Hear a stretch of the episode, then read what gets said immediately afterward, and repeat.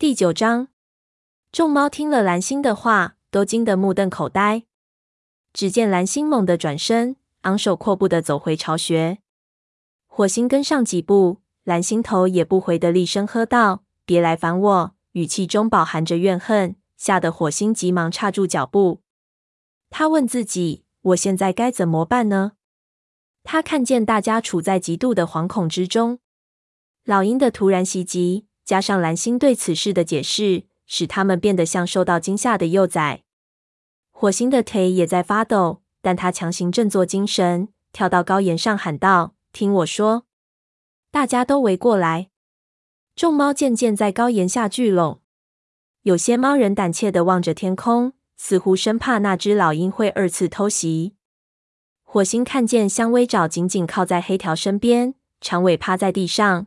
仿佛认为星族会随时随地降下一场灾难。云爪茫然四顾，对亮爪说：“这到底有什么可大惊小怪的？所有的猫都知道，星族不过是拿来哄小孩子的传说罢了，他们根本不可能有什么作为。”亮爪吃了一惊，叫喊道：“云爪，你说的不对！”云爪冲他晃了晃尾巴，说：“省省吧，你不会真的相信那个荒诞不经的故事吧？”说着，他若无其事地坐下来，开始舔自己的爪子。火星低头看着这个徒弟，全身的血液都变得冰凉。虽然他一直都知道自己的这个徒弟不怎么尊重武士守则，但他并没有发觉云爪居然干脆不相信有星族这码子事。会场的另一边，炭毛和纹脸正引着纹尾朝巫医巢穴走去。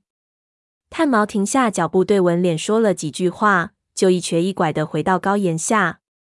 他说：“火星，我想你可能需要我，但请你抓紧时间，我还得照顾文伟呢。”火星点了点头，提高嗓门儿说：“雷族同胞们，我们刚刚经历了一件可怕的事件，事情是明摆着的，没有猫能否认。但我们必须小心对待这场悲剧背后所隐藏的深意。”炭毛，蓝星说的对吗？这是不是意味着星族已经抛弃我们了？炭毛站在高岩下，声音洪亮地说：“不是，星族并没有对此事给出任何暗示。大火之后，营地暴露在外，所以老鹰才能够看见我们这里的情况。这没什么可奇怪的。”火星进一步问：“这么说，雪仔的事只是一个意外了？”炭毛说：“只是意外，这和星族没什么关系。”火星看见大家的情绪稳定下来，知道炭毛坚定的口吻使得大家相信星族并没有抛弃他们。众猫人在为雪仔的遭遇感到伤心难过，但那种群体性的恐慌已渐渐消退。不过，火星同时又感到非常担心，因为大家一旦平静下来，必然对蓝星的反常行为产生疑问。他竟然要和他们的武士祖先开战。火星说：“谢谢你。”炭毛，炭毛晃动了一下尾巴，一瘸一拐地向巫医巢穴走去。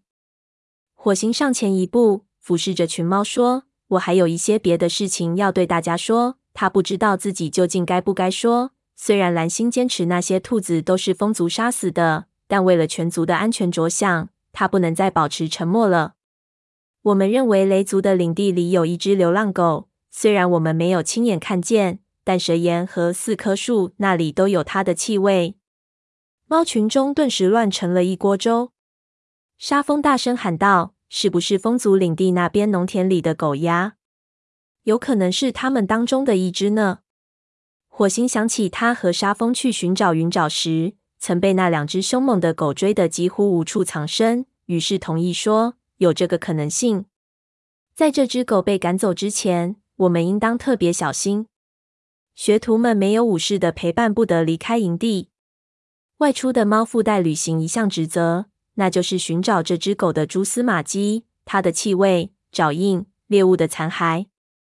鼠毛插嘴说：“还有大便，这些肮脏的动物从来就不知道把自己的大小便给掩埋起来。”火星说：“说的不错。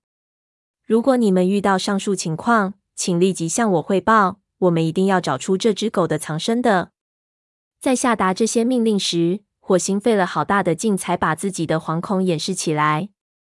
他越来越感觉到森林深处正潜伏着一个致命的敌人，至少他可以肯定虎星是他们公开的敌人。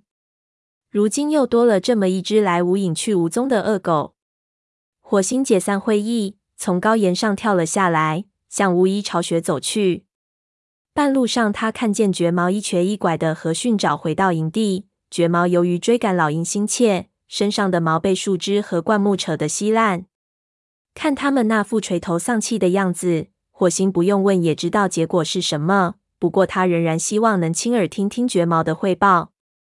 绝毛走过来说：“对不起，火星。”我们实在赶不上老鹰。火星低头轻轻抵住绝毛的肩膀，说：“你们已经尽力了，这种事本来就没什么希望。”训爪悲愤之下，气急败坏地说：“我们从一开始就是在浪费时间和力气。”绝毛问：“文伟在哪儿？”“和炭毛在一起，我正要去看看他。”“你们两个去吃点儿东西，然后休息一下。”他目送两只猫离开。这才继续走向巫医巢穴。沙风过来和他结伴而行。他们走到巫医巢穴外的空地里，瞅见文伟正躺在地上，文脸在一旁轻舔安慰。炭毛衔着一捆草药从巫医巢穴里走出来，把草药放在文伟面前，说：“把这些罂粟籽吃下去，能够帮助你睡眠。”起先，火星以为文伟没有听炭毛说话。过了一会儿。却看见他撑起身子，扭头把罂粟籽全吃了。他声音沙哑地说：“我再也生不了孩子了，我这就去和老年猫住在一起。”沙风低声说：“他们都欢迎你呢。”文伟吃下的罂粟籽开始发挥效用，他的头渐渐低沉，终于睡着了。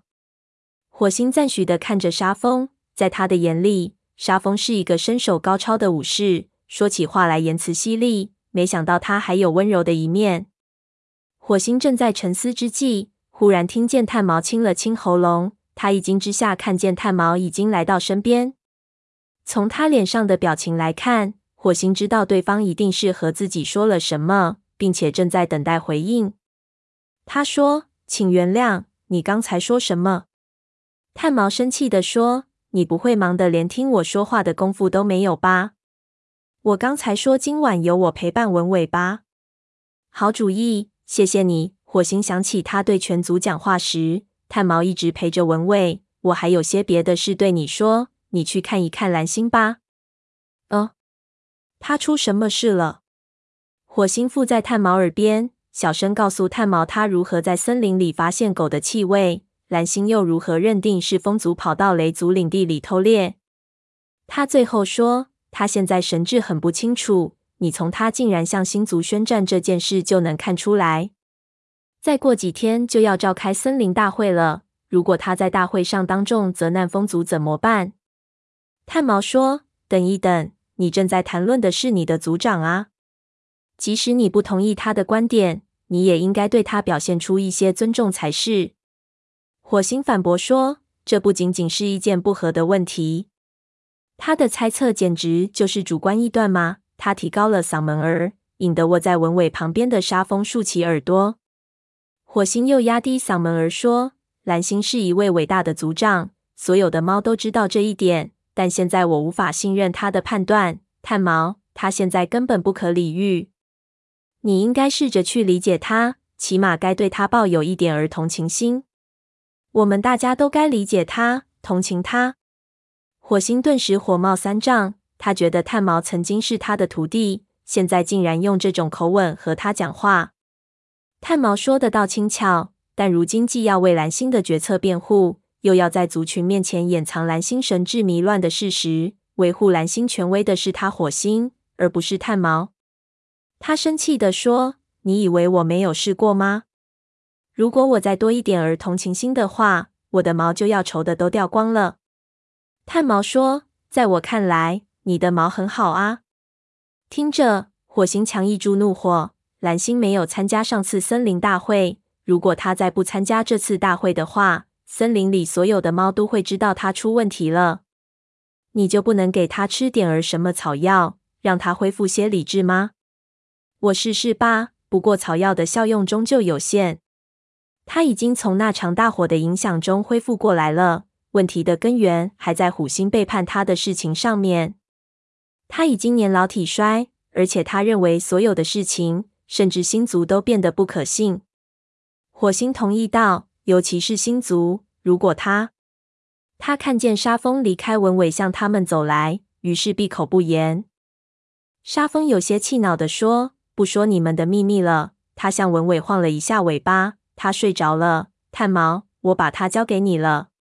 谢谢你的帮忙，沙风。这两只母猫之间表现得非常客气，但火星却觉得其中充满了火药味儿。他想不透各中原因，索性把这件事抛到脑后。他说：“那我们去吃饭吧。”沙风说：“饭后你需要睡一觉，自打天亮后你就一直忙个不停。”他一边说着，一边推着火星往会场走。火星刚迈出两步，就听炭毛在身后喊道：“如果你有时间，请给我和文伟送些猎物来。”我当然有时间啦。火星实在搞不懂这里的气氛为什么会冷冰冰的。我现在就去办。很好，炭毛彬彬有礼的冲他点了点头。火星前往会场，一路上都感到炭毛的目光盯在自己后背上。